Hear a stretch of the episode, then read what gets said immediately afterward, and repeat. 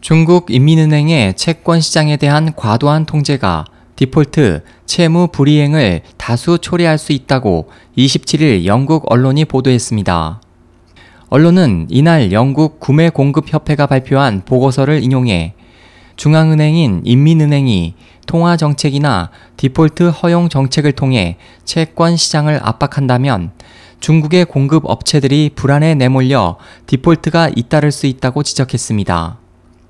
영국 구매 공급 협회 존 글렌 이코노미스트는 만약 디폴트 우려가 현실로 나타난다면 해당 기업들의 과도한 부채로 글로벌 공급망에 불안이 나타날 수 있기 때문에 그에 대한 혼란 방지 조처가 가장 중요하다면서 신용도가 양호한 기업이라도 자금 조달 규모가 줄어들면 비용 절감 압박을 받거나 선적이 지연될 수 있기 때문이라고 조언했습니다.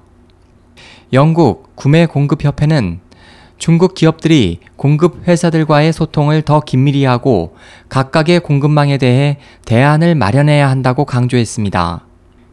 영국 구매 공급 협회가 집계하는 위험 지수는 최근 중국 불안을 반영해 2013년 말 이후 최고치로 올랐으며 최근 중국의 위험 지수는 가장 위험한 사업 파트너 국가로 알려진 인도와 같은 상태입니다.